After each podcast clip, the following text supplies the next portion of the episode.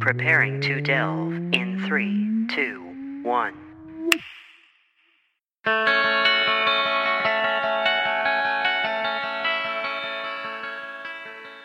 Hello, everybody, and welcome to Delve.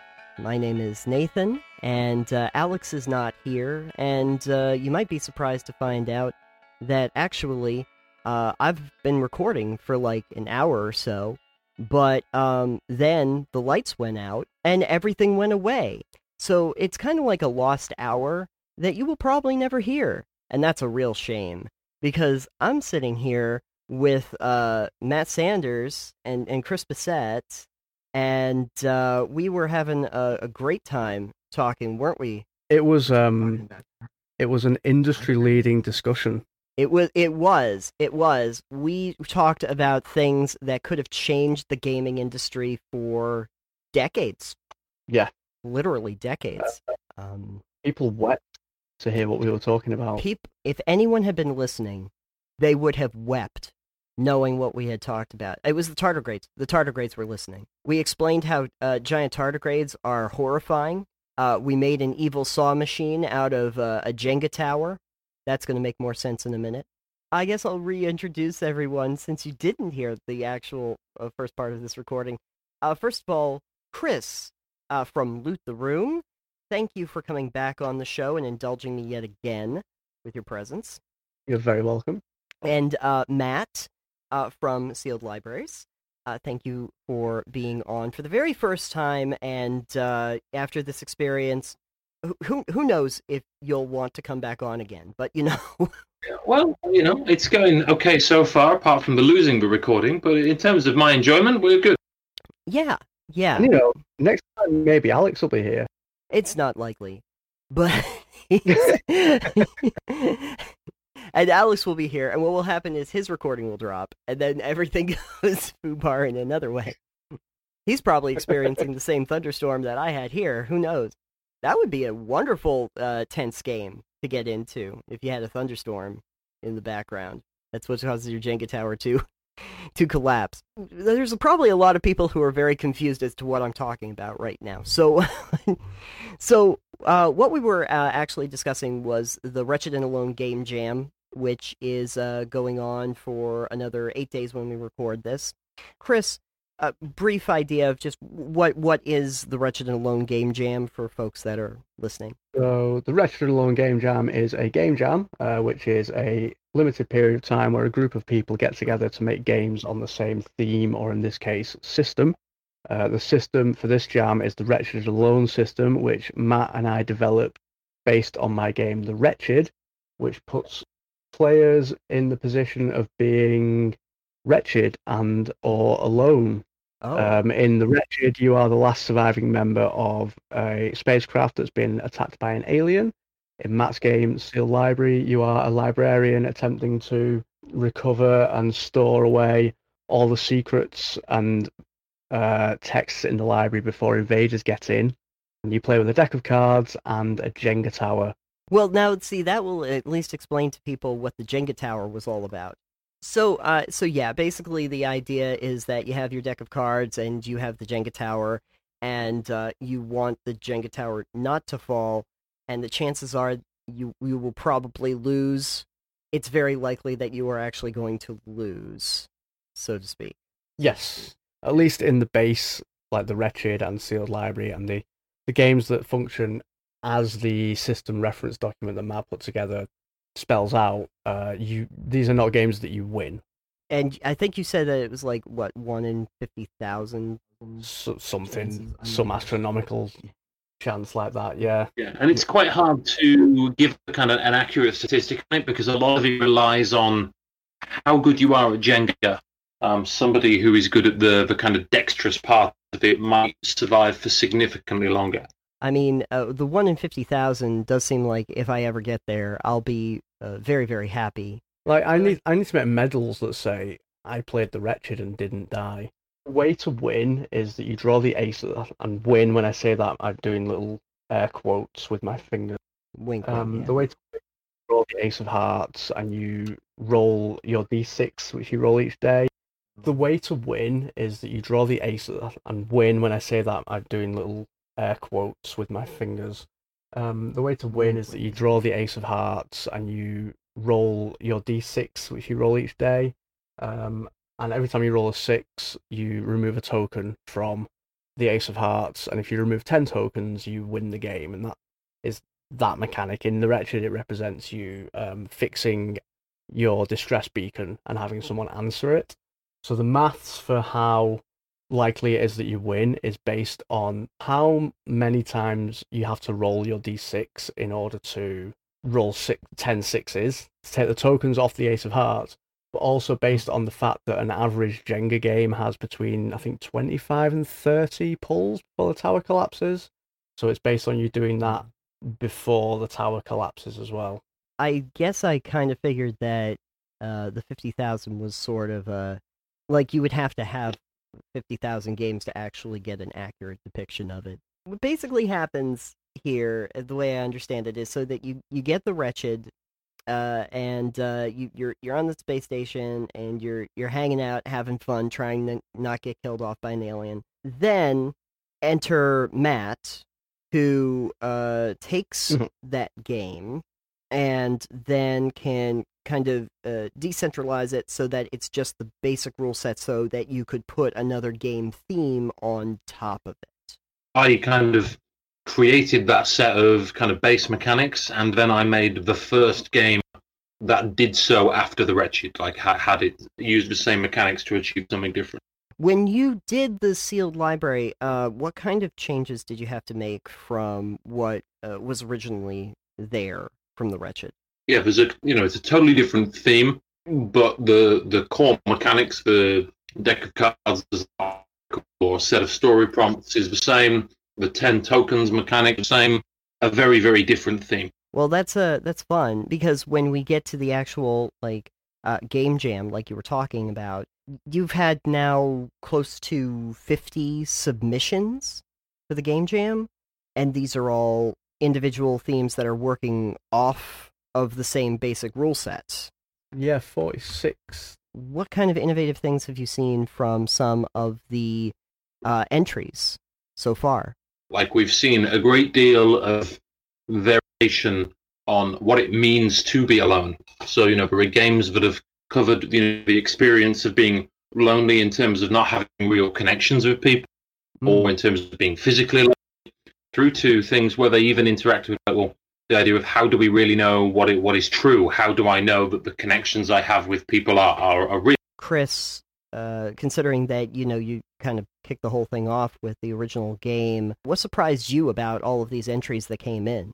honestly how uniformly good they are. People just seem to have kind of really latched onto stuff that I I mean we talked about this in the bit the the lost recording that I I wrote the game really quickly um and didn't I didn't necessarily know a lot of the things that I was doing in it until I saw other people doing it in their games and it was seeing other people make games based on this system that kind of almost helped me figure out what I had made in the first place.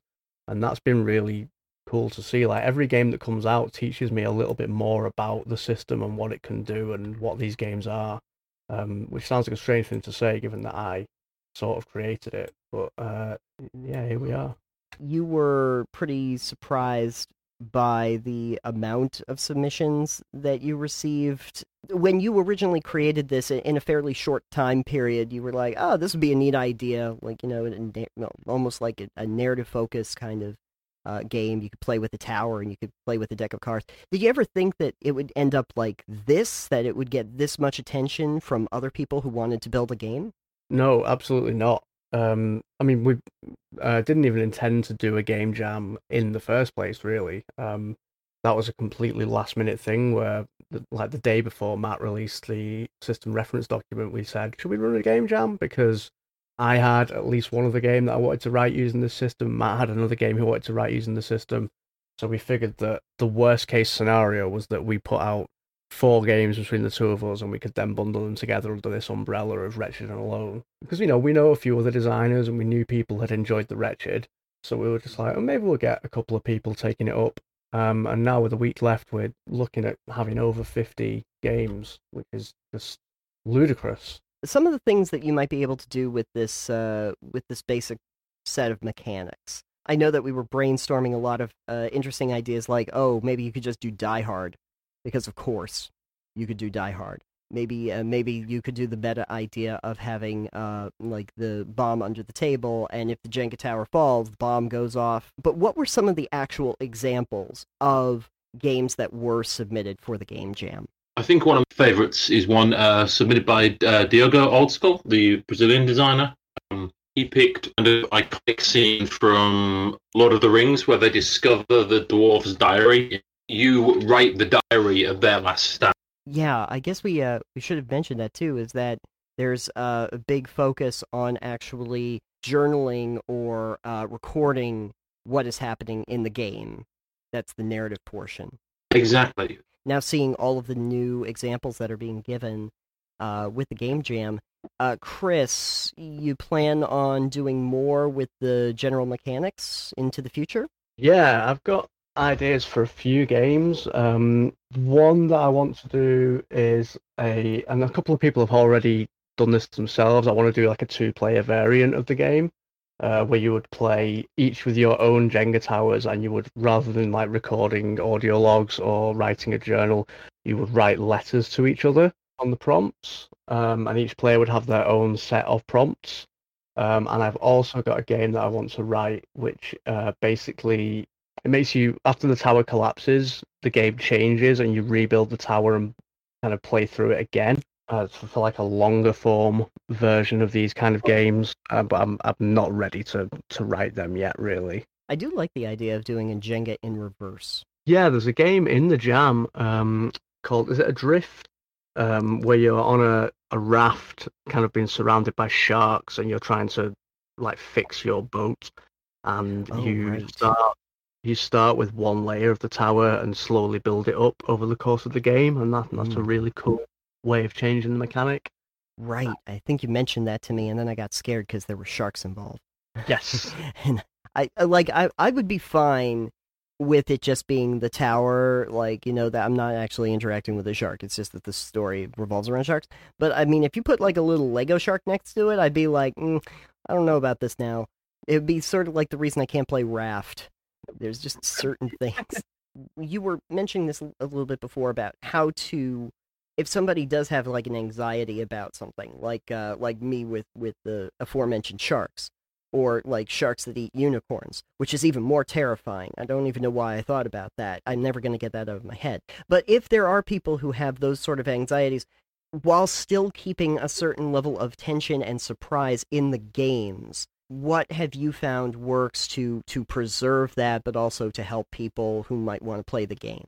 That's something we're working on at the moment. We're working with a, a safety consultant to try and address this because we initially thought with them being solo games that there wasn't really a need for safety tools because the players ultimately in control of it themselves. But And I think our mistake initially was assuming that as a solo game, people would be in control of that because it was just them. There wouldn't be another player who crossed a line or anything like that.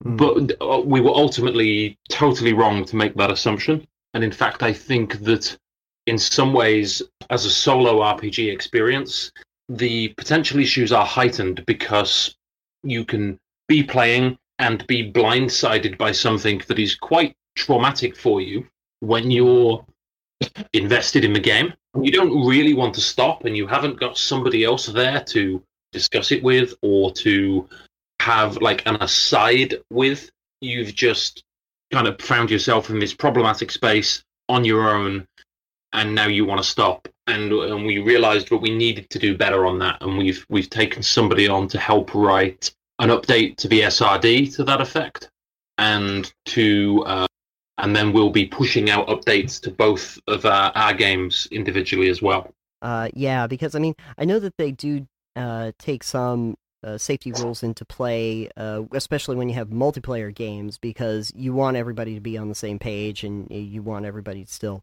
have fun and not feel like you know they're they're in a, a negative or a hostile space when they're playing. Mm. But you, you don't necessarily uh, think about that when you have like a, a solo uh, solitaire kind of game. Um, No, and certainly before this uh, jam, my knowledge of safety tools was almost entirely centered around the group experience. mhm. It was about how you negotiate that process of dealing with it. And we, we are, yeah, we're hoping we can address that in a way that is constructive and, and hopefully can even be a reference point for others. But have you, throughout this process, uh, interfaced with anybody else who's who's building solo games? Maybe not from the Wretched, but from you know other kinds of games that you can play by yourself. I was going to say, I, I can't think of a solo game I've looked at that comes with a safety tool. Yeah, I mean, I'm I'm fairly sure. Um, I don't know what Kiana's game is called. Um, it might be called the Dark Tower. Oh, before the tower falls is Kiana's solo uh, journaling, a solo RPG uh, about discovering secrets uh, within a tower, and that actually uses a um, similar mechanics to the Wretched. It uses a tumbling block tower and it uses a deck of cards, um, but it's not quite as the Wretched's quite prescriptive in that the prompts are quite detailed and Kiana's is pretty vague prompts wise, but I'm fairly sure that comes with a note about safety and about not being afraid to, you know, put the game down and walk away from it at any point. And I think um, Takuma Okada's Alone Among the Stars does a similar thing as well. So there are quite a lot of solo journaling and role playing games that do touch on safety. But I think the nature of the Wretched and games like it is that they're much more guided by the fiction of the game and less so by the player. And so, because there mm. is the capability for you to draw a card and see a prompt that is really upsetting or triggering that you weren't expecting, I think there's much more need for safety tools in these kind of games than there are in maybe the solo games that I've played myself. Yeah, because the the most of the action in most of the Wretched and Alone games, you are documenting something that happened and adding detail to it, and that means that when something potentially traumatic is written into the game, Hmm. the game doesn't really offer a junction to say no, that doesn't happen, and that's what we need to kind of guard against or prepare people for. it's uh yeah it's something that i normally wouldn't uh think about with this kind of game but i guess it also kind of makes sense too on theme because the theme kind of asks you to build a level of tension uh, sort of put you in a heightened state of alertness uh, from a lot of the Yeah. scenarios that you're talking to me about. So I can kind of understand when you get into that emotional state where you have almost an anxiety and a tension that can build up that you you might want to also be aware that like no there isn't a bugbear around the corner because you know there's a there's a lot of people I know in Australia who that's got to be terrifying. A bugbear just drops out of a tree. Uh, you want to be able to uh, to preserve against that or sharks or something trying to eat a unicorn which again I don't know why I thought of that We, what you're doing here is hitting on the greatest hits of what we talked about in the Lost Hour. If yeah, if you had a giant tardigrade on the outside of a spaceship, it really, really would be horrifying. Jigsaw got a hold of uh, you know, a block tower and made you play a deadly game of of Jenga. but you're totally making the Die Hard one, right? Oh yeah, sure. Yeah. the way the jam's gone so far, I think that someone else will make it. If they do, you're Yes. welcome. Yeah, it it will get submitted probably before people actually hear the episode. Yeah, like you know, we've been both very surprised by the breadth of the games we've had, but also amazed that some things we discussed as ideas we'd potentially work on have come up for other people, and I think that shows that the system kind of naturally led to those places. You know. like I can imagine that at some point you'll have two ideas that are fairly similar when people get a hold of the same rule set, but usually they are quite diverse in what people come up with. What's been interesting is that we've we've had a very diverse set of rule, uh, games come out of it. Mm. Then we've got two games about playing a lighthouse keeper in the jam, and that's Oh. remarkably specific as an experience. Yet two games that well, one game released and one in progress that touch on such a specific theme, and I think that says well that's a natural place for those rules to go, even though it's so specific. Are your characters in that like Robert Pattinson and Willem Dafoe and it's in black and white? I'm thinking it's in black and white in my head. I certainly think that's a big reference point for the uh, the writers and a very obvious po- reference point for playing it. Yeah, absolutely. Well, I like you were mentioning before in our lost recording. Uh, there are a lot of homages. I mean, the Wretched itself is obviously a shameless, shameless theft from Alien. Um, and I, I don't know if it's because the first game was a rip-off of movies, and so other people are looking at them going, how can I adapt films to this, or if the rule set just lends itself to that. But yeah, like um, Clever Girl by Matthew Gravelyn is Jurassic Park, and what a perfect title as well, Clever Girl. And um, what else is a movie? There's one based on Inception, sort of. Final Girl by Cat Evans is um, a kind of you you are the final girl in a slasher movie. Like it's it deconstructs an entire trope into Yeah. a game that lets you play whatever version of that trope you want to, kind of thing. More than most other systems, it simulates this a like this rising tension through the Jenga tower, and also it has that that against great odds thing that's really common to stories where you overcome the odds. That that's definitely an element here too. Although you rarely overcome them, but the odds are there. Chances are this is not going to work well for you, but you never know. You might actually succeed, and what a tale that would be. Uh, so there's uh, when this comes out, there's going to be just a little bit time uh, left in the game jam. Uh, if anybody had a submission that they wanted to put in for the Wretched Alone game jam, uh, where could they go? What is the process to do that? Yeah, so the jam is running on. Um, I always call it itch. I think other people call it itch.io. Um, itch.io forward slash jam forward slash wretched dash jam. Um, but you could also like um, if you go onto Twitter, um, hashtag wretched jam. People are talking about it and releasing the games on there. You'll be able to find a link really quickly on there as well. And actually, the with because we've released an SRD for this, it's not just limited to the jam. We're hoping that you know the system will continue to have some life in it after the jam, and that the jam's a way of kickstarting like the, the system. So even if people don't participate in the jam, the SRD is available, and people will always be able to make games using it. So there isn't necessarily that pressure And I mean, everybody knows what SRD means, but you know, in case I didn't. No, that's a good. It's a really good point to bring up because it, there was some discussion about this after we released it with people.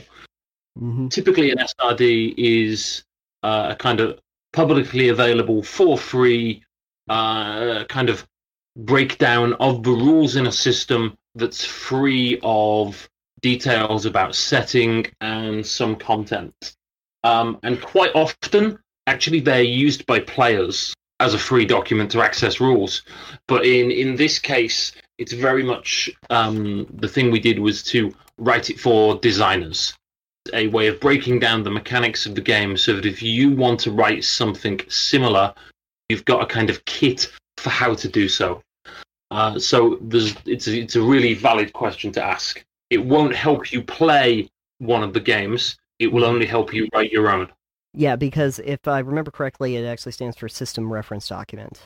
Yes. Right. that's- yeah. But I, again, that's usually when players are using it. Uh, but so you're basically uh, creating a document not so much for the, the actual player, you're creating it for the person who wants to use the framework in order to build a game. Yeah, absolutely. Okay. Uh, you know, SRDs only tend to come along when somebody writes a system, uh, and I'd never written like a, a full system before. But of taking and saying, well, what does this bit do? That's always really been how my games are run. Like I, I very rarely play, you know, a specific system without DIYing certain things in of my own. It's about formalizing that process rather than it being a totally new thing. Why is it a jam and not a jelly? Very good question. Also, I don't know if game jelly sounds great. Okay, let's not make that a thing.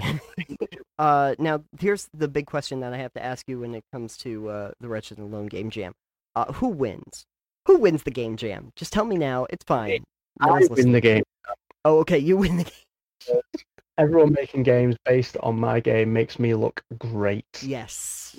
That's the first honest answer you've got. it, it turns out that the real winners were the friends we made along the way. no, absolutely not. The real winner was Chris. Friends we made along the way, zero. Fair enough. That's why it's called The Wretched and Alone. Exactly. It's got the wretched and leave me the hell alone jam. Stay as far away from me as possible, Jam. If you take one thing away from this episode, it is that the person who really won the Wretched and Alone Game Jam was indeed Chris Bissett. So just remember that for the future. I do want to say I, I apologize if some of the audio might have sounded a little bit choppy or if it felt a little disjointed in some places. Uh, and if we might have rushed some things up at the front. As I said, we were having some serious issues when it came to recording, not just from the fact that because my power went out uh, after we were recording for an hour and uh, my file was unreadable, that we had to kind of like go back and try to shortcut a lot of things that we were talking about before. But then because we were having trouble with some spotty internet uh, drops, uh, some stuff felt choppy. It's the magic of podcasting, folks. There's all of these interesting things, and you just hope that everything goes correctly so that you can have a nice episode. And when everything goes wrong, you bang your head against a table for five to ten hours. And uh, yeah. But I did want to make sure that I got this episode out to you so that you knew about the game jam because it is still going on.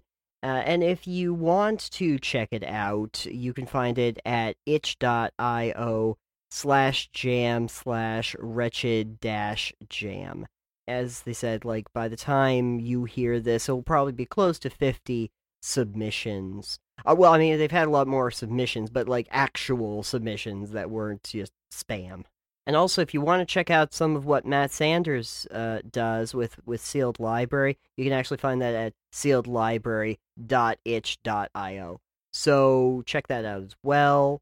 And like they were mentioning too, if you're on Twitter and you want to, you know, check some stuff out over there, uh, if you use the hashtag WretchedJam, you can get a good idea of some of the people who have been now using it to create really unique and interesting experiences uh, all their own. While you're there, if you want to catch up with the two folks that are actually in charge of the game jam, uh, Matt is uh, at I am Matt Sanders, and Chris is at Pangalactic. So you can check them out. I'm sure they've got some uh, things to talk about because, you know, this has been quite a month for them. Feel free to follow us over on delvecast.com to see all the stuff that we're doing over there right now, including some stuff that we're releasing just on Patreon. Um, it's not just Patreon exclusives either, because we have the Tales of the Mirror Stone four part epic that we actually had recorded a little while ago and I edited. Uh, that is going to become public uh, in four installments, but it actually all started as a Patreon exclusive. Uh, and even some little bonus pieces from the episodes that we do here. Uh, those are also available uh, if you're wondering what Shredmas is. There's a little piece about that. It's kind of silly. No, it's very silly. Just let me put it to you that way. Thank you to our shining level patrons, Bonnie Ainsworth and Nick. And thank you to Drunk Paul, who has helped us uh, upgrade to a level 1 Discord server. You can find us on every podcast app known to mankind, and you can also find us on Twitter. I am at Titanium, Alex is at EXP Limited, and the show's at Delve Podcast. And we will come back to talk a little bit about uh, one of Chris's Kickstarters and uh, what is happening with that. Uh, and you get to imagine Sam Fisher with springs on his shoes, the kind of Splinter Cell game you never knew you wanted. But hey, we go there. This is the kind of quality content you can expect as we come up very quickly on episode 250. Yeah, that's happening. the, the, the best quality programming you can imagine, folks. Delve. Oh boy. We'll see you on the next one. Bye, everybody. I swear that we're doomed. This like, like the fates are conspiring against us. But um it had a blip. It's really upset you're talking to us. It's really upset. The whole system is very upset that I'm talking right now. Have we lost Nathan again? I think we might have. No, you, you, you didn't you didn't lose me. I, I might have uh, I might have lost you for a second. Um, and then I heard a thunderbolt. We were having so much fun when we were talking about shredness, but that's there's so much interesting stuff going on for that. I mean, that's Okay, the, the great thing about English, isn't it? That anything can be a verb if it tries hard enough.